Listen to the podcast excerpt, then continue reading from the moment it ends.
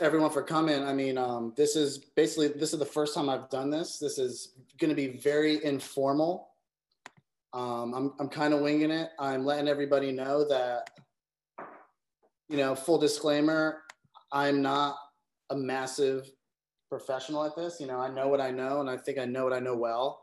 And I've done enough of these deals that I feel like I could pass, you know, what I've learned on to everyone.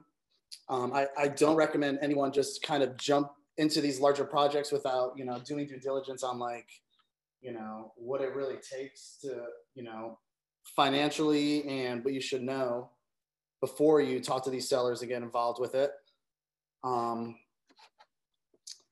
so first, um, what, how I'm gonna do this, I, I'm gonna go through some slides. We're gonna go through sections. Then after each section, I'll ask if you have a question.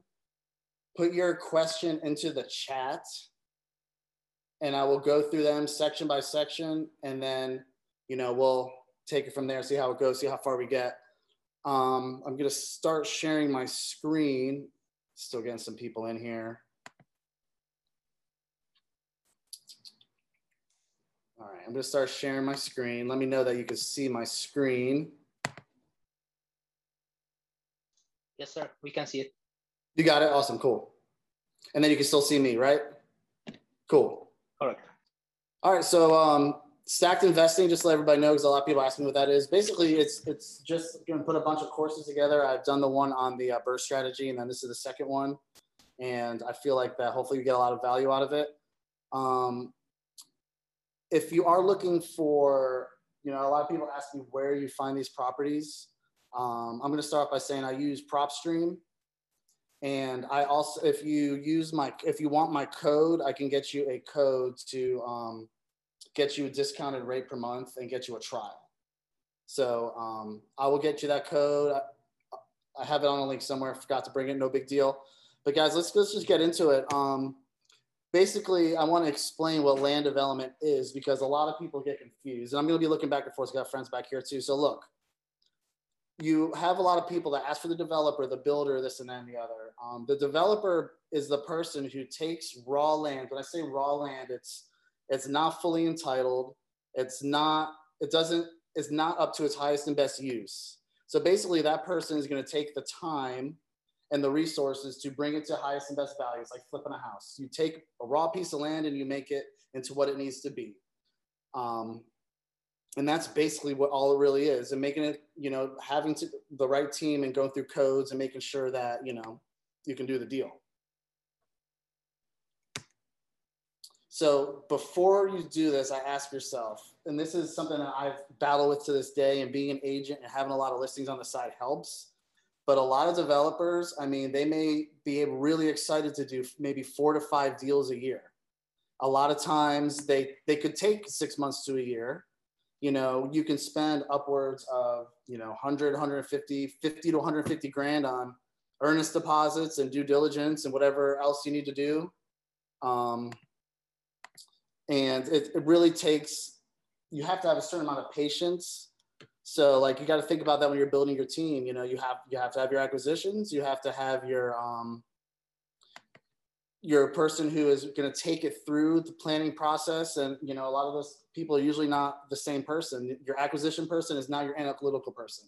You know your acquisition person is going to help your disposition finding your end buyers and getting it through finding private money and lending and stuff like that. So pretty simple there.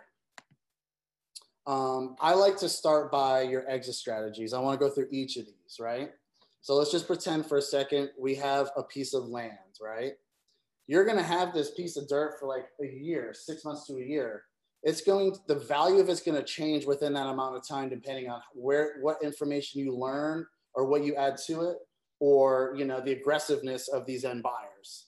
So, you know, you, you're always going to have to make sure you have more than one way to take it down, whether it's, you know, holding it for someone else, let's just say wholesaling.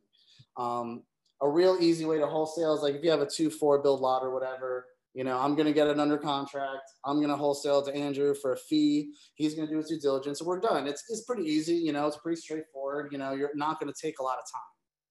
But if you're going to wholesale something like this, that is like, you know, 50 units and, you know, you have to come up with, you know, anywhere between one and five million dollars to be able to take it down before your end buyer is able to, you know,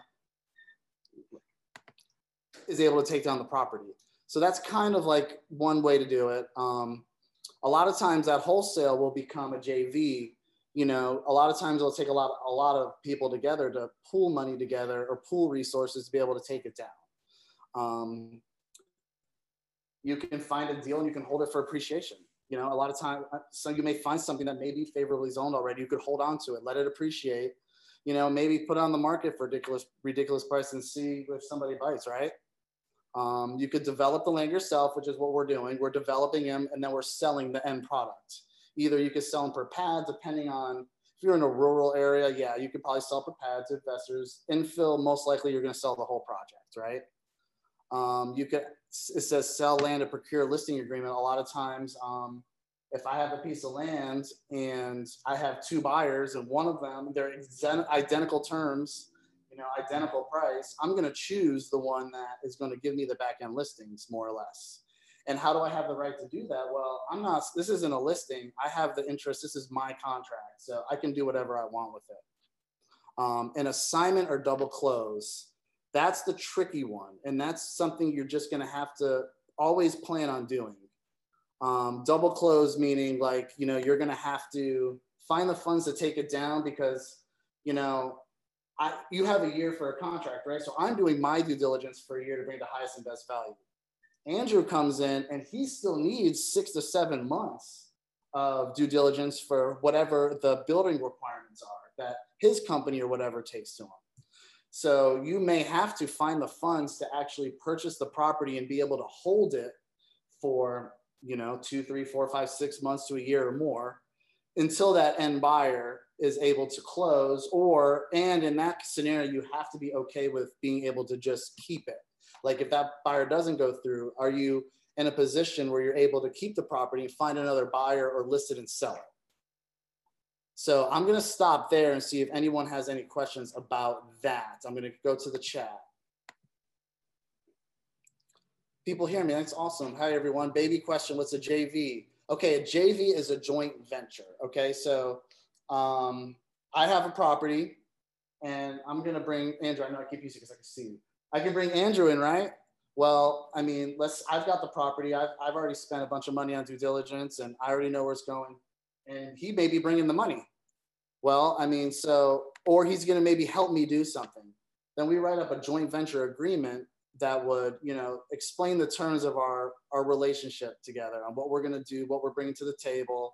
You know, it's almost like a very um, watered down version of like a general partnership or something like that. It's basically who does what. Now, a lot of that's important because a lot of your large spec builders like Ryan Homes and stuff like that, they will only do everything on a JV. They'll JV with the owner.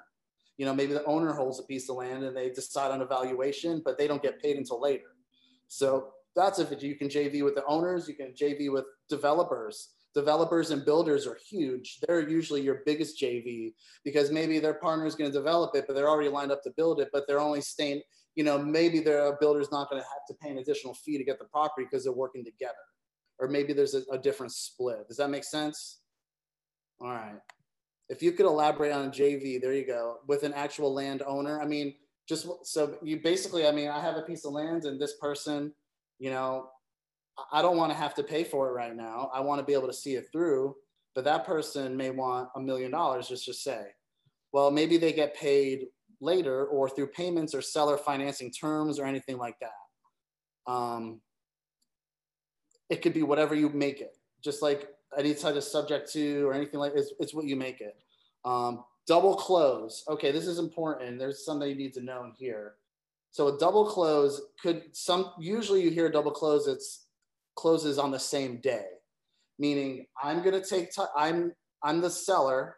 I'm going to sell it to somebody, but I am all, I'm going to close on it and fund it.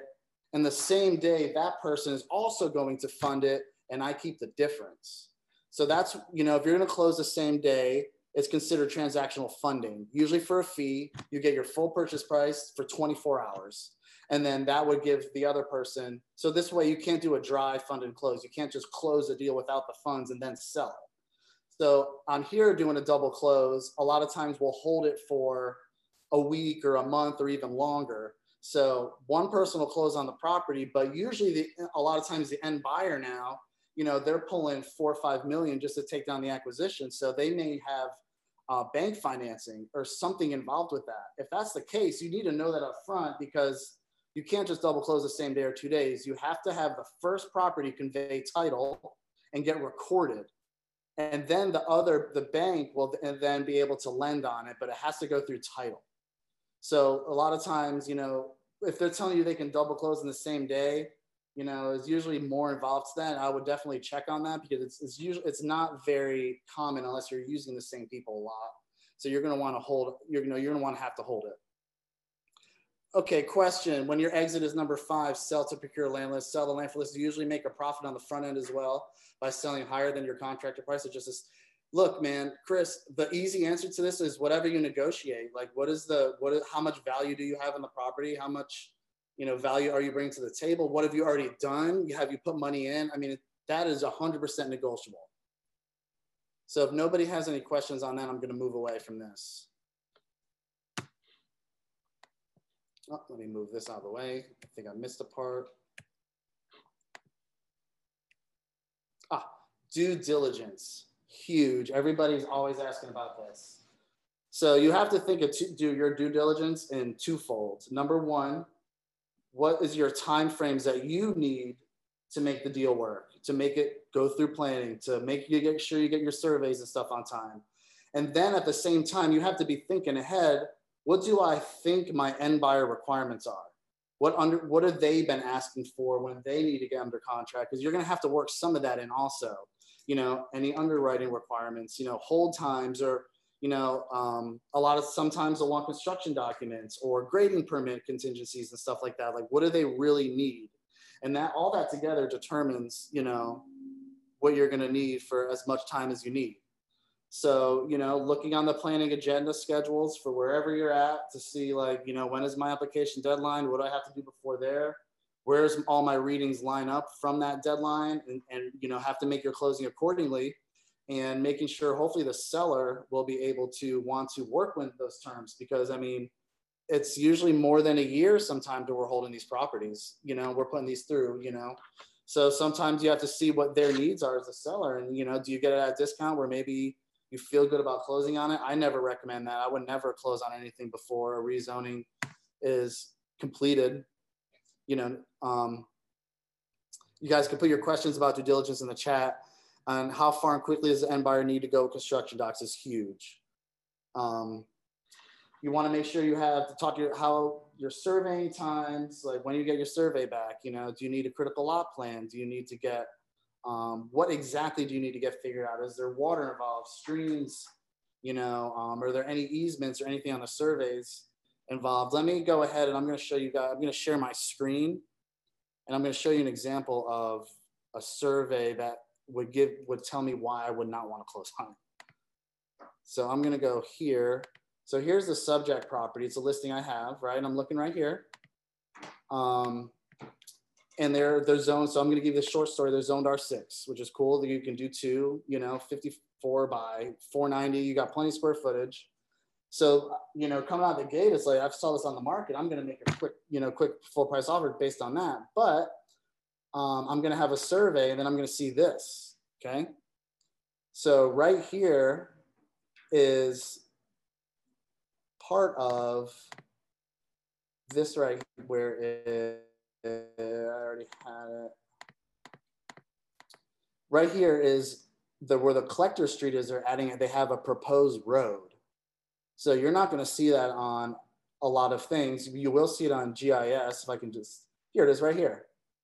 So you, when you're pulling up your different layers on GIS, which this is what you want to do, you want to make sure you go to your parcel viewer and compare it to CRS. And then you're going to want to flip through the, uh, the tabs. So one of them is like your, your layers of just like, you know, your parcel IDs, SP, this is the zoning. Here's your neighborhood policy, the T4M, PCA2, um, adopted CCM. Well, so right here, this kind of shows you if there's any PUDs like maybe a lot of times they'll have an old PUD that sits in there. You know, this is all zone R6 right here is looks like this is a stream. When you see this right here, Um, of course, you have your FEMA flood maps. And here's the big one, major and collector street plan. There's a lot of reasons for that. First of all, you want to see if you're on a collector street, because if you have, you know, two, two front footages on two different streets, you're, you can do adaptive residential if your major, your majority of your frontage is on your major collector street. So this will show right here that we're on a collector street by this line on Whites Creek Pike. So it looks like they have a road going through here that they're proposing. So then it's like, well, who's responsible for this? You know, do I, if I rezone, am I responsible by right? Do I have to do anything? So that's a, you know, you're gonna have to go to your public works department and try to figure that out. So then that brings us to the survey. Right here, it has um, a dedicated easement for some drainage because why? Look at the slopes. This is why it's important to get it either walk the property or get a topo. So right here, they have a drainage easement because it looks like it must have been coming through here, right? And then right here, I don't know if you can see it, it has a, um, this is a, a Piedmont gas easement. So that's gonna limit your buildability on this right here as a, just a straight up six build. You know, you're gonna probably have to, you know, um, figure out the setbacks from the easement here, the setbacks from easement here. And I take that back. This is actually that stream. So then you have to look there and be like, okay, is this a stream or a wet weather conveyance? Because if it's a stream, then you're going to be a lot more um, costly to have to build around that stream than just having a wet weather conveyance, which has a simple, you know, I think it's a 20 foot setback or something like that. So that's an example of why you want to make sure that in your due diligence, you're getting your survey. And this is, you know, basic due diligence that anybody can do, you know, um, to be able to, you know, look at these parcels you know, a lot of times, so a key thing here is you see this CO right here. Um, that's conservation overlay. That means either the slopes or there's some reason why you just cannot build in that area. So it's like, you know, like this one right here looks great. If I were to, you know, it's just a st pretty straightforward lot, but look at this proposed road that goes through there. You know, they're going to want to figure out what's going on there. Then I see like a little easement looks like something at one point looks like maybe coming off of Trinity. Maybe there was a house back there at one time. You know, is that recorded? Or is that you know just somebody easement that somebody used by just being there for you know using it every day for a, a long amount of time? I'm going to look in the chat for some questions. If i can find the chat.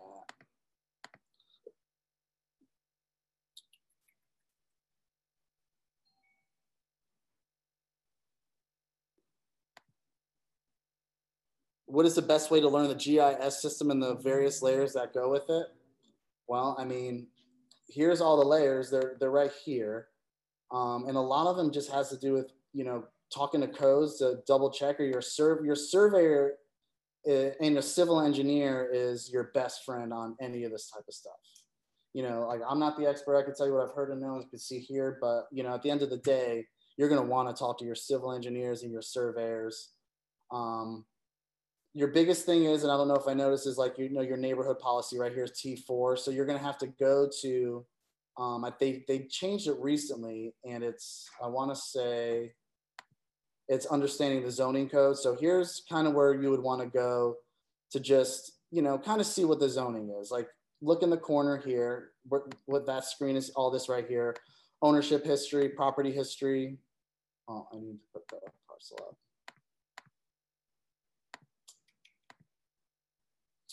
Ownership, like here's the parcel ID. You know, you want to, you know, a lot of times CRS, for instance, they never get subdivides right. You know, so you want to make sure that your parcel ID matches what you're doing is that it's only the same parcel. Um, you kind of want to flip through. Sometimes you can get some good information if, if you pull up the deed. Um, that's another thing for due diligence is huge is your title work. You know, just because you get clear title from your title company doesn't mean that you have good title for everything that you want to do. Um, it just means that your title's clear. So you want to look through, you ask for the abstract, and you want to search through and find any old recorded easements, deed restrictions, any old PUDs or like whatever um, you need to do.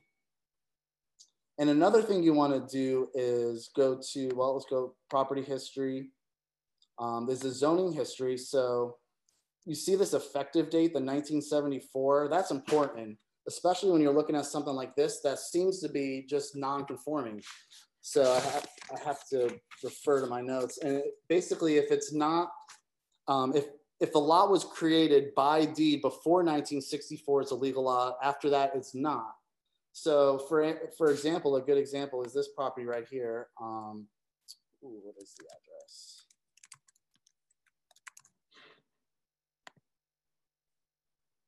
Yes, I believe it was, yeah, this little one right here, the 610 Creative Way. I mean, if you look at the parcel details, right, you've got 10,000 square feet, right? So this is awesome. I mean, I can, that sounds like an R10 rezone, right?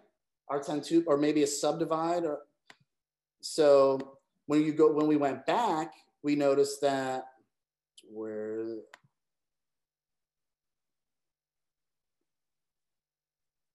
this was all replatted back in 1997. So look at it. I mean, you, you got to kind of tell that, like, look at this street right here. I mean, nothing is correctly subdivided or conformed.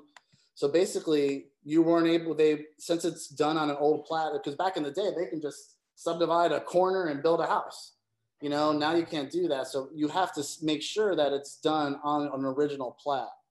So, you know, infill is a lot easier because it's, you know, it's the lot and the block, you know, it's basically just chopped up. But like anytime you're outside of like any any type of interesting area, you're gonna get stuff like this. That's just they're all different. So you have to figure out there was an old plat because the city made a plat when they built the city. So you got to kind of figure out what that is. And then that just brings you to the okay, so what do we do now? You know, and nine times out of 10, what you're going to have to do is do an SP, you know, and then you're going to have to go through planning and all that fun stuff. Can you get grandfathered into tearing down and building in a conservation overlay if a home already exists in the CO? Absolutely not. No, you cannot. Any more questions on due diligence? Let me make sure I, um, I'm gonna stop sharing here, hit my slides.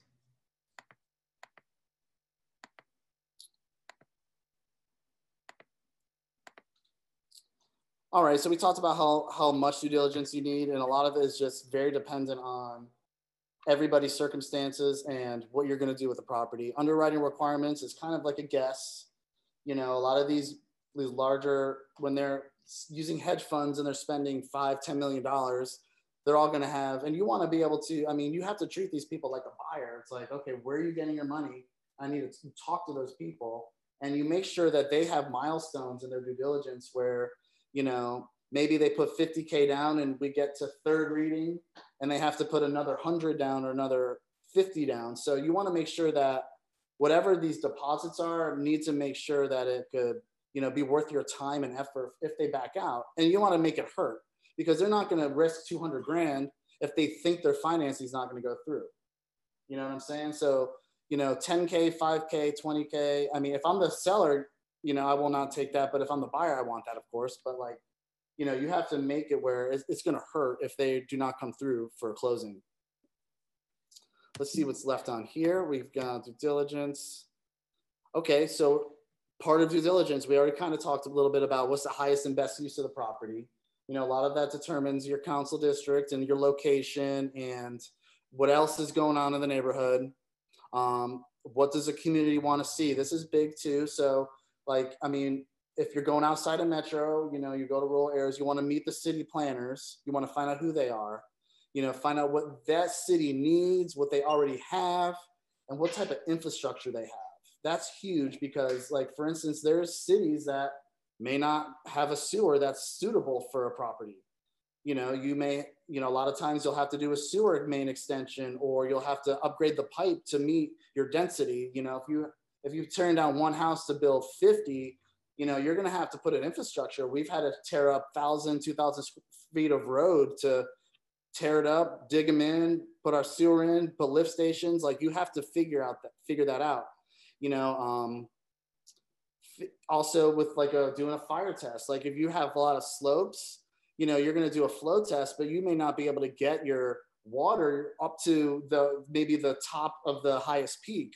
So what are they going to require? You have to put devices in the houses to be able to shoot the water up, lift stations, which would limit your density if you're going to have to start adding lift stations. So it's like, you know, trying to figure out what that is. Um, and a big question is who are the major players in the area?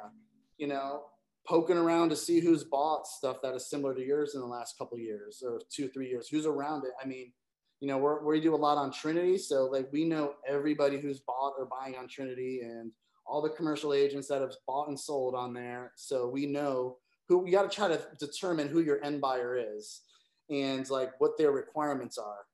Um, what does the city area have planned for the area? Well, you're going to want to look up the. Uh, oh, I'm losing the like the city. How many? Let me think. It was comprehensive plan of your city. You know, because a lot of times you're going to look at your policies, you know, and where it's located will give you either more or less density, depending on what the city has already planned. Um, which legislative legislations involved, more or less like going through your SP, you know, what are the requirements to add density? Um, talking to your surveyor and your civil engineer and the city is going to get you the answer to those questions. That's different everywhere. Um, you also want to make sure you're looking for any old HOAs. You know, a lot of times they'll have a deed restriction or an HOA and a PUD. And a lot of times you'll have to, you know, delete the PUD to be able and do a rezone at the same time to take the PUD away to add whatever you're going to do to it if they'll allow that. You know, and in that case, if you're doing it again, you know, um, a lot of times you're going to have to create the HOA for these places.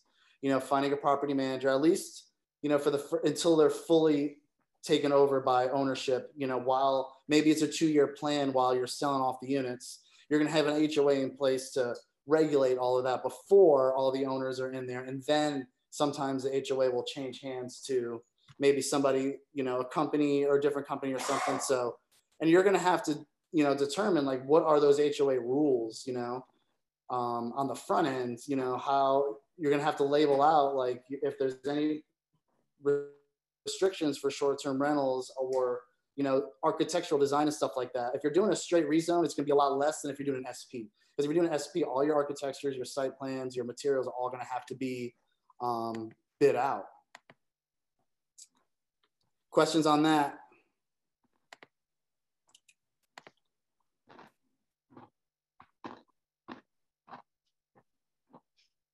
Virginia sold a new construction, bigger development area for the subdivision, does not show the individual lots on GIS. It's in Springfield area. Is this just lag time? Why do the lots not show up? Um, I don't know anything about their GIS system, um, but that just goes back to looking for the original deeds. So you can always look in title work, find out where the, you know, find the title company to where it closed and ask them, you know, somebody's got a plat somewhere. And that just goes to, you know, GIS, that's just like, it's good information, but it's not the information. You know, CRS, same thing. You're going to have to, you know, look at deeds and find out where these closed and see what they have on record. Do you write in deposit milestones in the contract? 100% of the time. All of that needs to be so. Let's talk about the contract for a second. It usually goes in two phases. Um, a lot of times they're going to send an LOI, which is you know two pages, and it's our your basic terms. You know your price, your rough due diligence, your earnest, your offerings, close date, stuff like that, and you're going to negotiate that through through that. So basically, you're going to kind of redline through an LOI, and then once those terms are agreed upon, which has the which should always have the milestones in there, um, then you'll go ahead and you'll have an attorney draw up the contract. So a lot of times, these bigger companies will have in-house attorneys that they have contracts for. Okay, so then you've already got your LOI negotiated, but you're going to get a, a contract now. Well, now it's time to have your attorney or you go through that contract to see because you're going to have to redline. You're always going to have to redline more terms. You know, a lot of times to be something small, like you know, they want to. We had a guy from another state where they wanted all of the laws and everything to go by their state. Well, no, we're going to do it by our state because you know it's in our the property's in our state and we're that's what we, we're asked for. So you have to really look through there and make sure the wording of everything doesn't conflict with a term that you've already negotiated and agreed upon. Maybe they have you know you, okay well maybe they don't have architectural drawings as contingency but maybe they they do in the fine print. So you have to read through that. And sometimes you know your contract and due diligence time could take you know two three four weeks sometimes so that's all i'm seeing there so yes to that so i'm to move on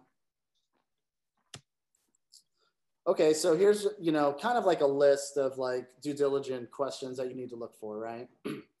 water, sewer, gas. I'm gonna go to I'm gonna go to one last. Number two is water. You know, get your water and sewer maps from the water company wherever this is located. Um, your gas, your anytime your storm your storm drains should be laid out. You want to be able to find out like what type, how big the pipe is for the sewer. You know, how old they are. You know, do, is there any requirements if you add density to change that? Um, utility capacity, basically your pressure test back to the water, it goes back to the flow test. You know, um, just making sure you have enough water pressure to get up to your highest density peaks, your highest elevation, I mean.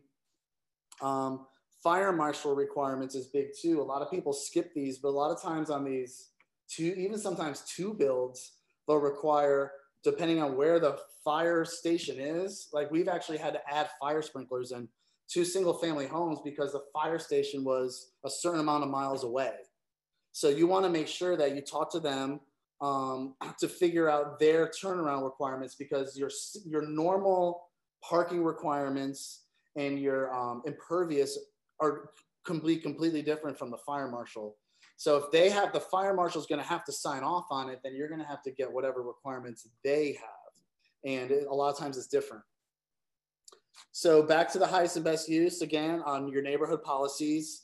Variances is huge. Um, you, a lot of times you'll have, you know, if for instance you'll have a commercial lot next to a residential lot.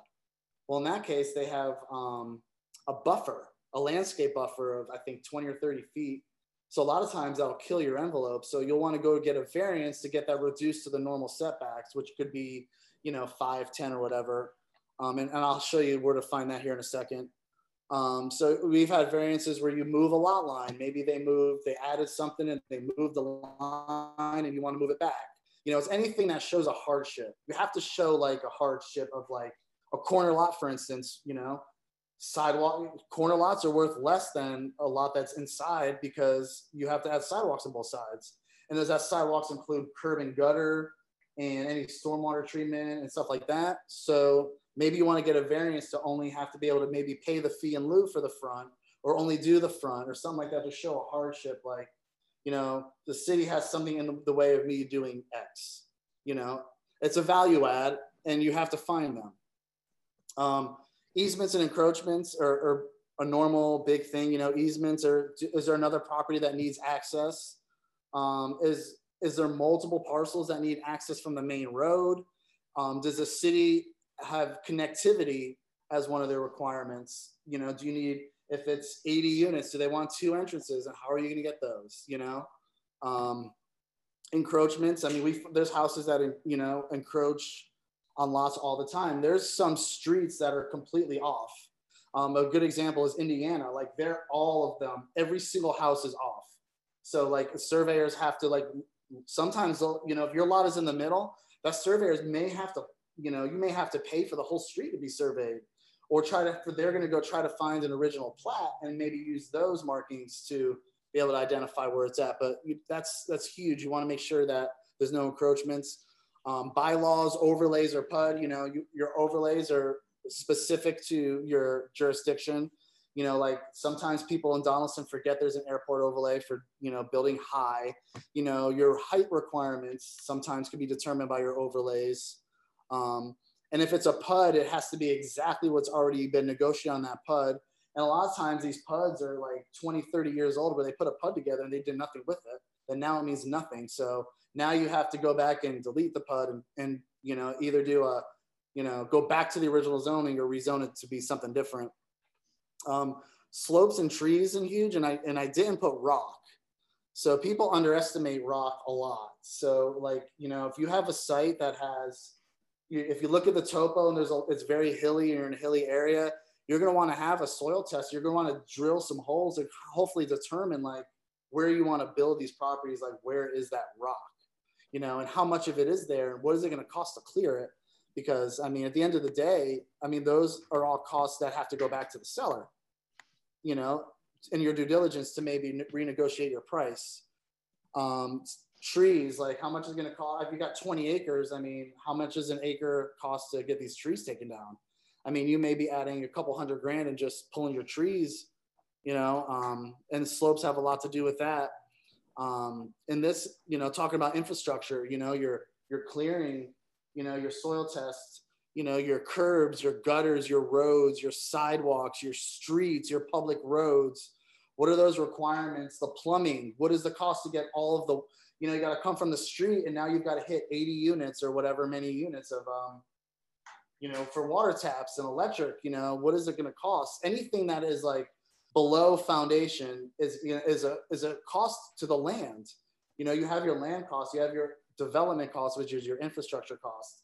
Maybe raw land's worth 10K a pad and it costs 40K per pad to do your infrastructure, you know? So, and then you, maybe you need another 20K for stuff you don't even know so what is this pad worth? If the pad's worth 100K and you have it for 80K with no infrastructure, then obviously you're going to have to renegotiate that or try to figure out another value add.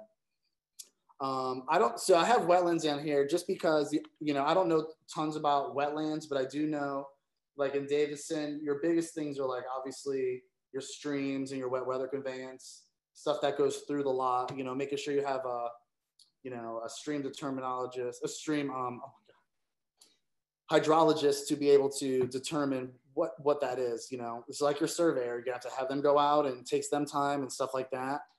Um, we kind of talked about access points and con- connectivity. You want to see if it has any kind of views. Like obviously every market is different.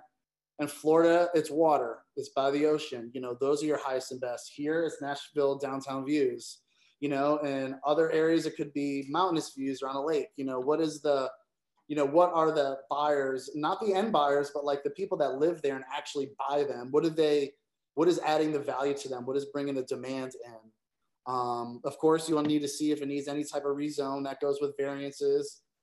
Um, and here's a big one that um, you want to check with the city if there's any impact fees or fee in lieu of something.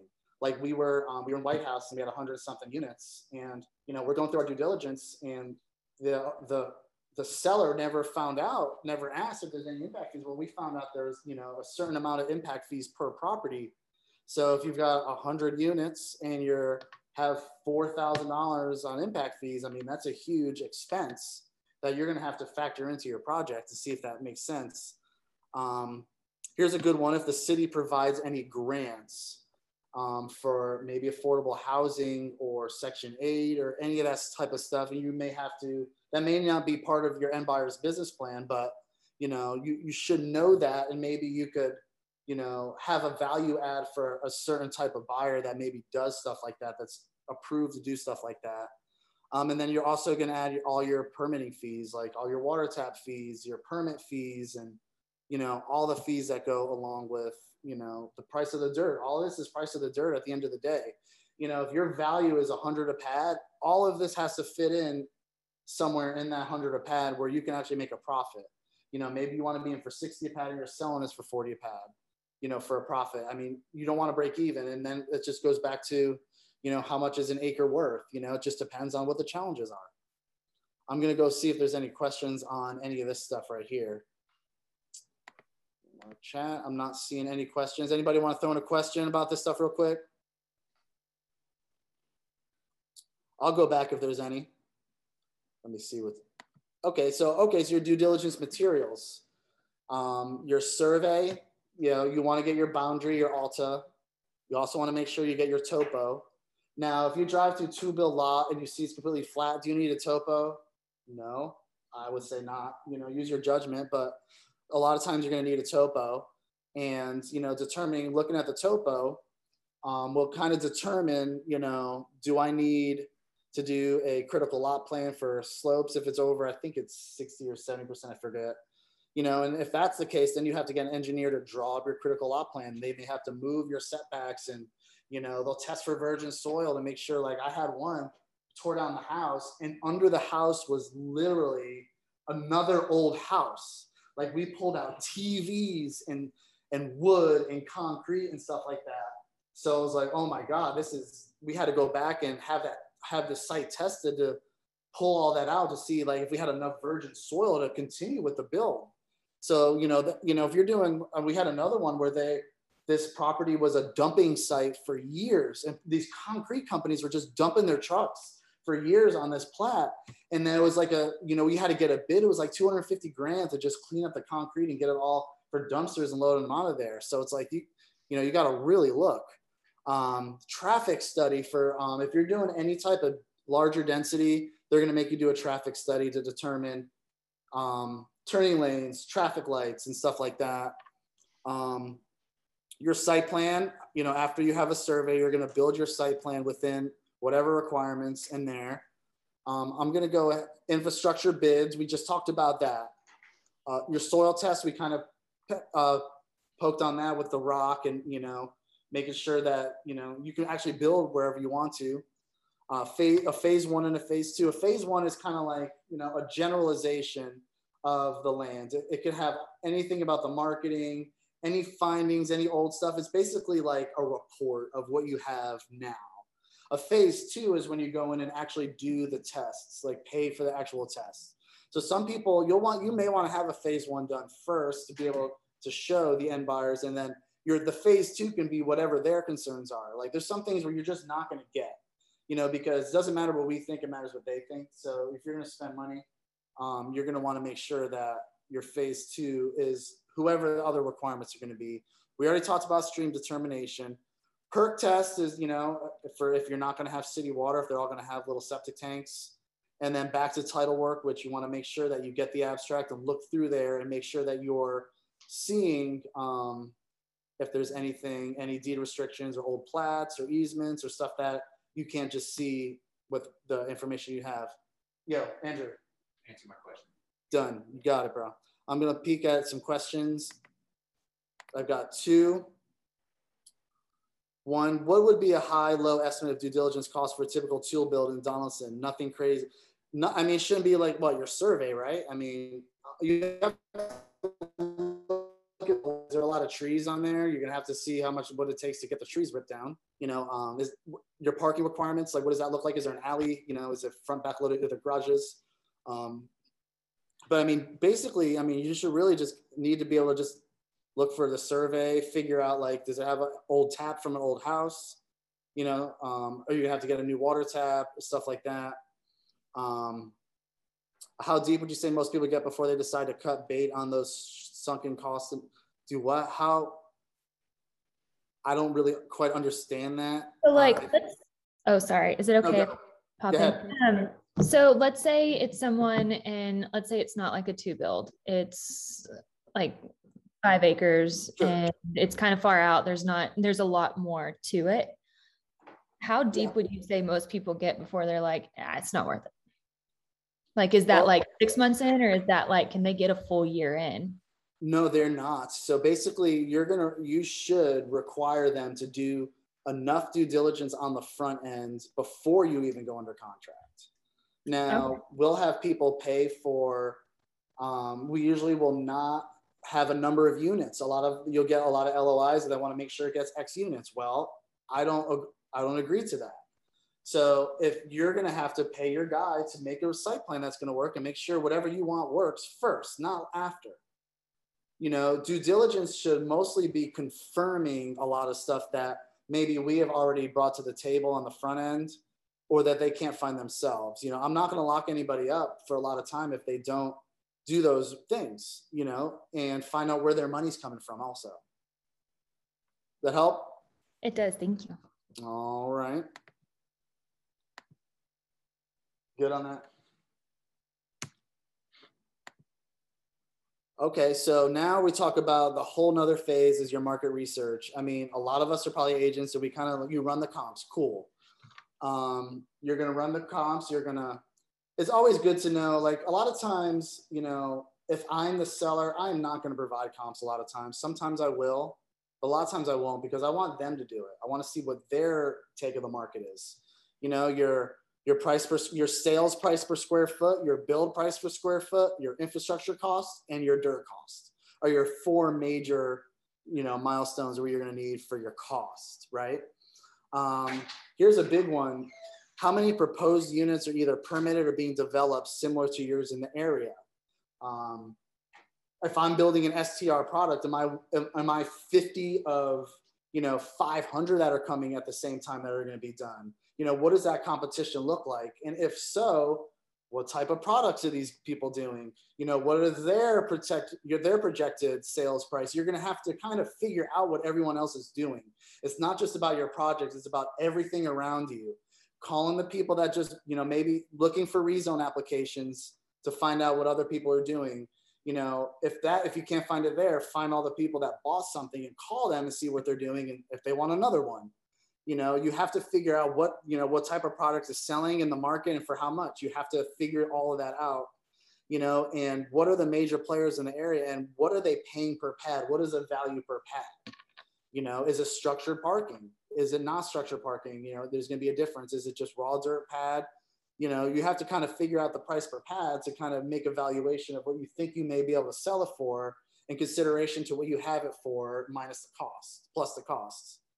Um, and are there alternatives or multiple zonings at a parcel that could be added to the value or, or not? Um, and that's huge. So i mean there's a lot of times you'll have um, a parcel that's right in the middle of a, policy you know here i'm going to show you guys a great example of what i'm talking about here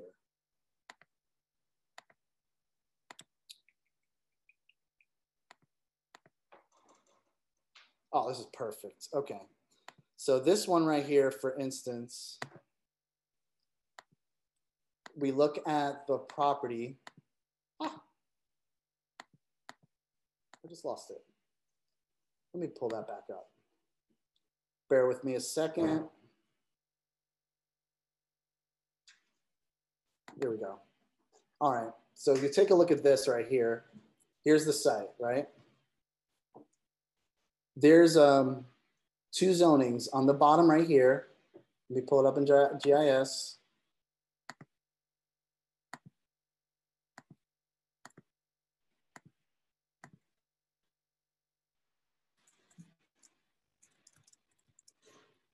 And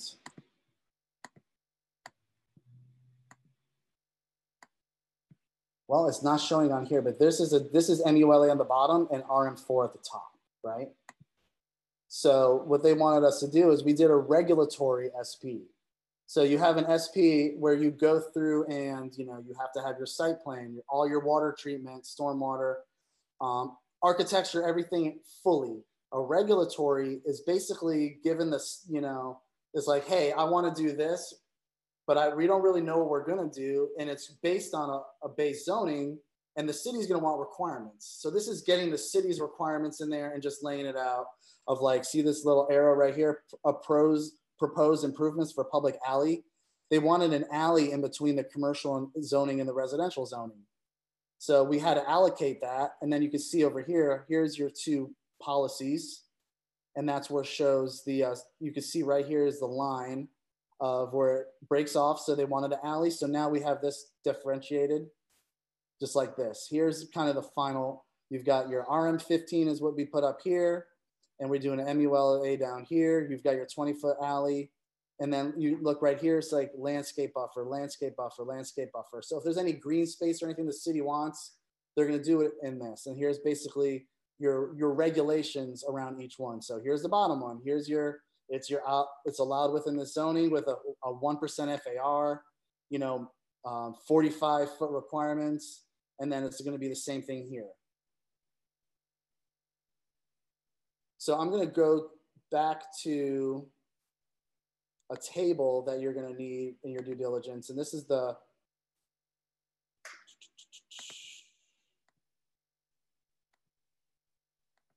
your land use requirements.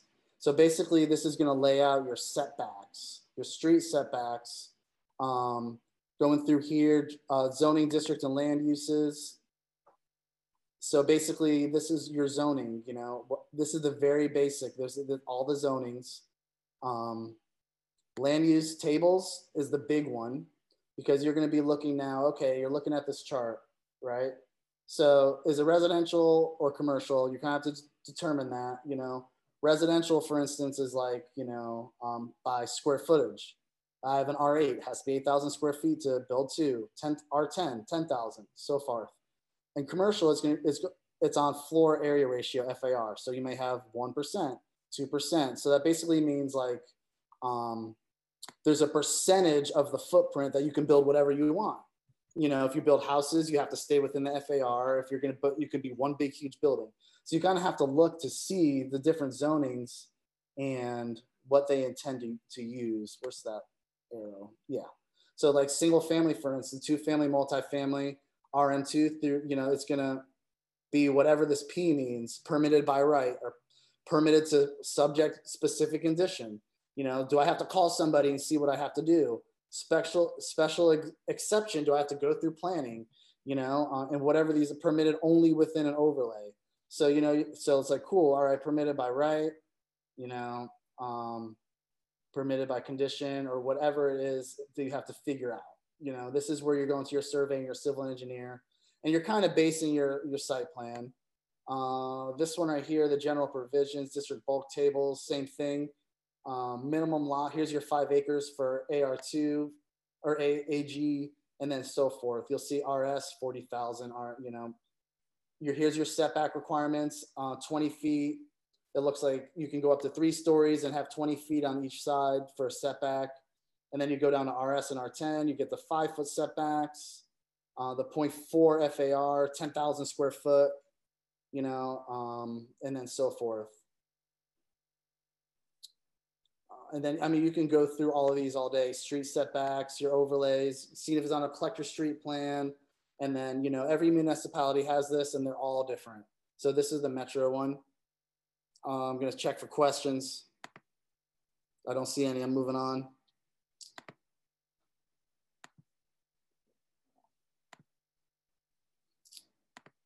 All right, we're gonna go back to here. Cool. So we talked about the market research, due diligence. Let's see what else. Okay, financing. So this is huge because it it depends on your strategies. You may have to be prepared for some of these, but not execute them. But you're gonna have to prepare somebody else to execute them. You know, so we got private money. Private money is pretty simple. It's like people that have funds that you pull together, you can maybe syndicate it, do a syndication where everybody comes in as LPs. You know, general partner could kind of run the show and maybe they get paid a little bit more. Um, you can owner finance because like we talked about earlier is like the seller's going to hold a note for you for a while. Either they hold a note or they JV with you. Um, or you can get a straight up commercial loan. A lot of times you're going to have to, your end buyer will partly come to the table with a commercial loan you know, sometimes they'll take down the dirt and they'll refi out after you, you want to make sure that you know who that lender is, find out their requirements, and you're in full communication with these people throughout the time. It's not like residential where if I work with an agent, I just don't ever, the agent does all the communication. It's not like that in a commercial. I mean, you're everybody's to be at the table together. You're to have conference calls with everybody. Your buyer may be talking to my seller and vice versa. That's okay. That's just the way it is because, you know, that agent is not the can there's no way that agent is a professional on all these things to be able to convey that information they're going to have to talk to the right person and it's going to have to go from the person to the person. It can't be an agent's interpretation of what they think they said you know so you know be prepared for that and that's okay. Hedge funds is you know is a hedge fund. You know we know it's pooled money together maybe from insurance companies or people. Um, maybe it's institutionalized and maybe it's not and a construction loan is a, is a construction loan. Um, partners and team members, this is this is pretty good. We kind of touched on a lot of this. Um, you want to make sure you have a killer engineer, surveyor, your civil engineer. Your civil engineer is basically like your foundation down, your dirt, your sewer, anything underneath. Your engineer um, is most likely going to be the person who's putting the from going up from vertical up, all of your your plants put it together. Um, draftsman architect is definitely different than both of those. Your you know those are they'll specialize in like your floor plan and making sure it fits the site um, and you're going to go back and forth and that's a lot of it has to do with whoever the end buyer is they're going to have their own draftsman architect. You know you really just care about the square footage and the site plan and the footprint. Um, here's a, a, good one commercial broker and this is huge too and i just learned this. Um, for instance i'm the owner of um, part owner of like uh, i think it was like 20 to 25 units and i put it out there you know, and I didn't get, any, I have, I sent out to my people. But then I'm like, you know, I was like, if we're gonna, once you get to that million and up mark, the everything changes. All the requirements, the process, the people, It, it, it just does. So I'm like, you know what? I was like, I talked to a friend and he hired a commercial and he's very well equipped agent himself.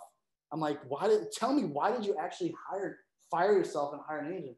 He's like, because they have the people and they have mold like we have MLS, cool, but they have multiple MLSs, like different syndications that are separately paid for that go to different people in different countries and different states. So when you're a commercial broker, like they pull in these people, that's their job. Like I'm a I have a buyer's list for great for rehabs and single lots and maybe anything up to 10, 15, 20 units. That's great. But they their buyer's list is like usually all of the hedge funds and the big developers, the people that have already been qualified to call them. So, you know, I fired myself and hired a commercial agent and they sold it for full price in a week.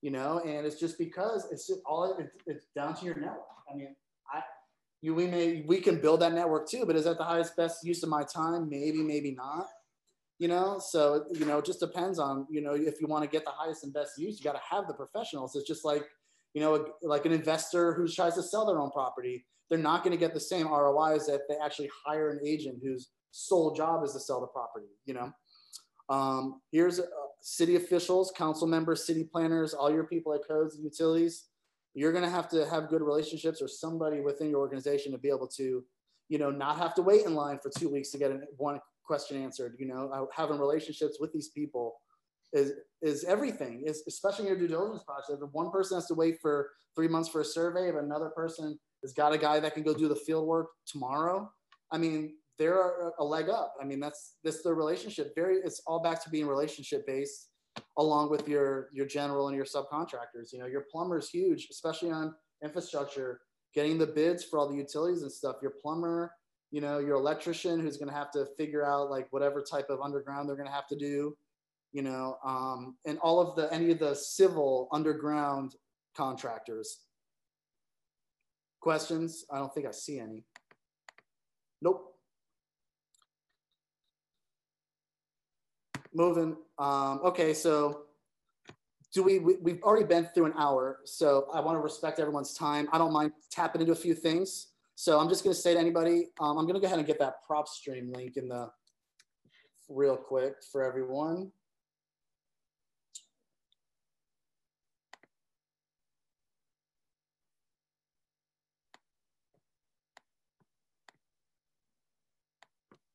So this will get you a, a free trial and discounted monthly fee for PropStream.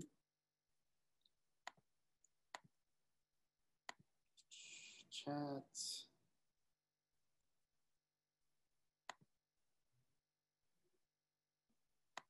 All right, cool.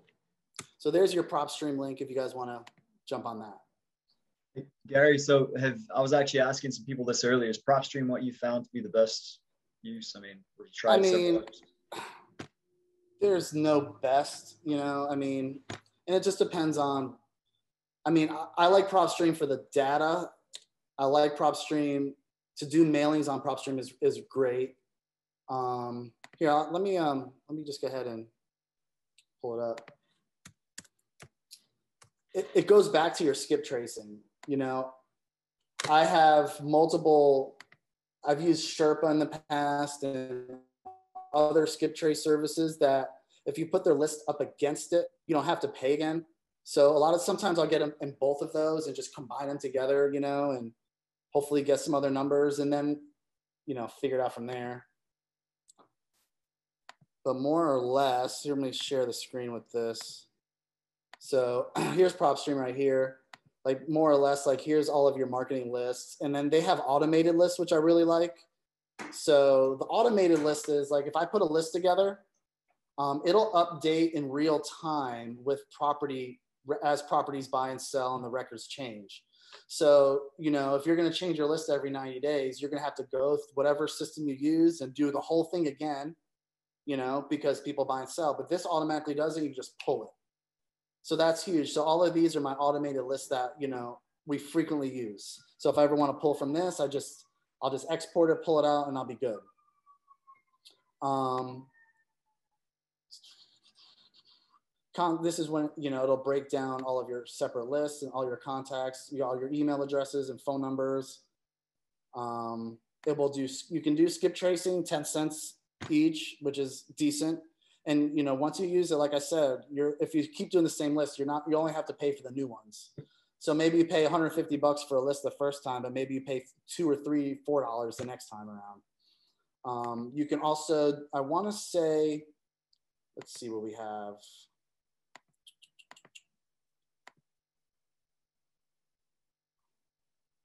They just they changed this. It looks like it's not. Let's just do this real quick. Well, so I do know without digging through to find it now that you can take these campaigns and do a direct mail if you want to. You know, you can design your own postcard. Um, you can do all of that stuff through here and pay for postage. I, I, forget how much it is. I don't do it through here, but you can, and it works really well. Um, you can do ringless voicemails. I don't know why it's not showing me everything. It looks totally different than I've ever seen it. Even yesterday, I was looking. What's that? I have no idea, man. I don't get involved in that. You know, I just make sure that I'm not really traceable. And then, okay, so you can do email blasts and stuff like that. I don't know why. You can set up websites and landing pages for your campaigns. Like if you want to sponsor an ad to your list, you know, you could, you know, hit them in all different directions. So that's the scoop on PropStream. Any questions on that?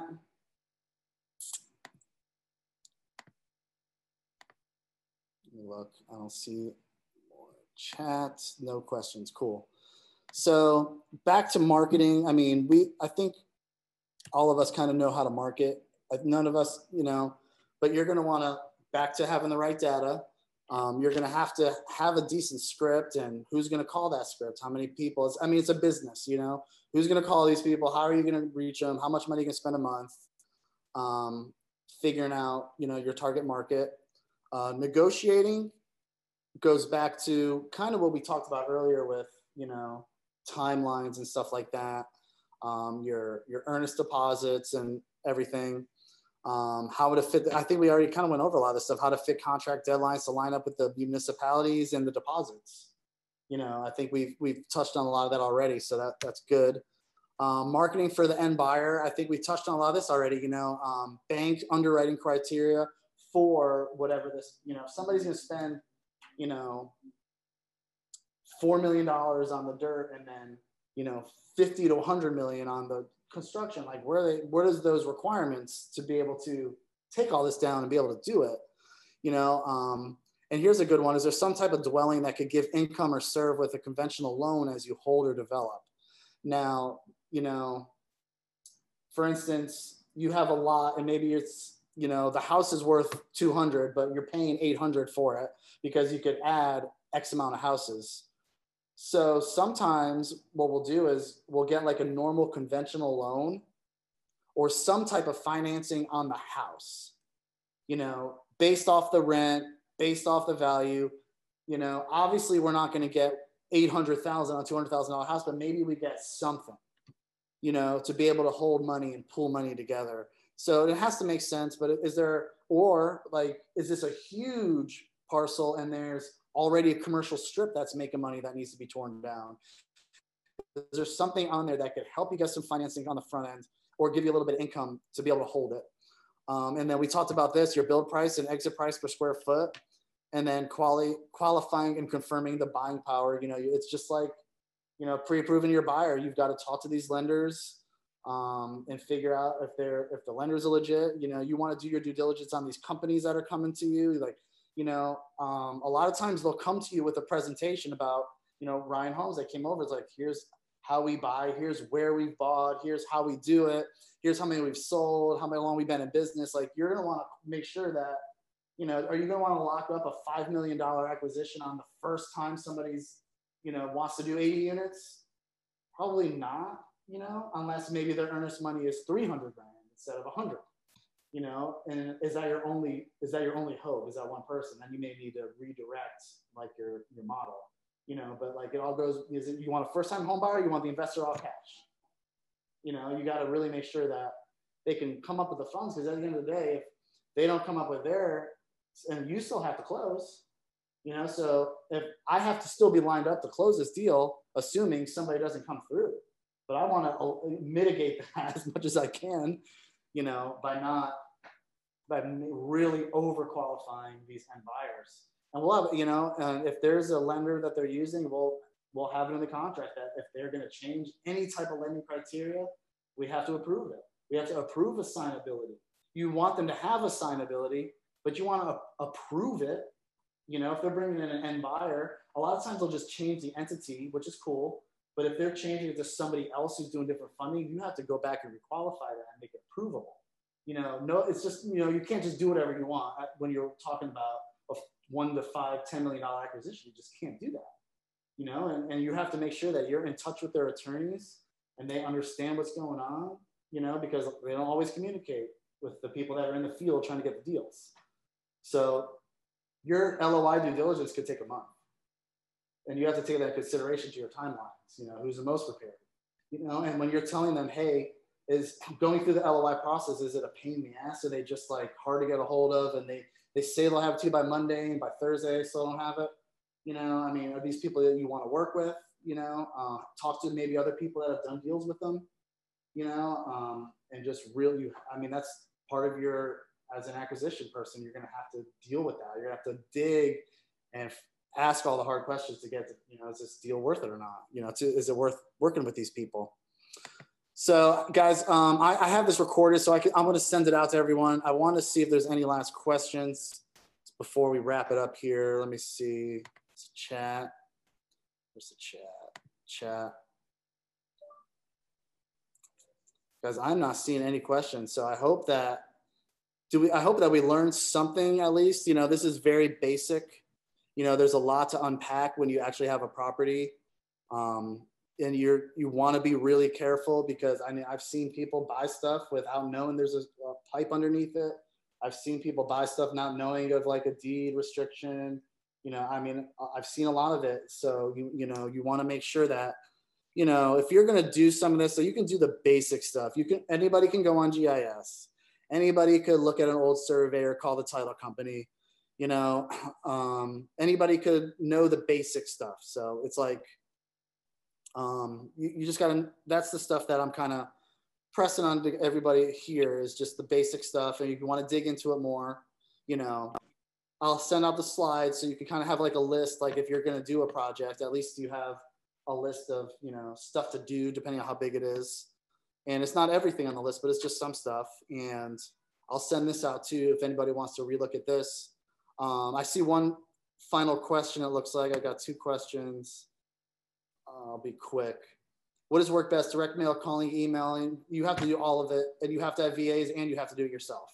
You have to do all of it, and you have to have multiple people going after them. You're one person doing acquisition never really works. You know, we usually lean. We usually have someone on the team that we lean against if we need an answer, somebody's not answering a call, or back and forth. So you're gonna, you know, you have to build your team, um, and that's what it is, Larry. I mean, it's, it's, all of everything. This is a appreciating, very weird market. I tell everybody anything you learn before March 2020 means nothing. So, I mean, what works best then? I mean, every month it changes. I'll get awesome responses on text one month and then I'll get nothing on the next month.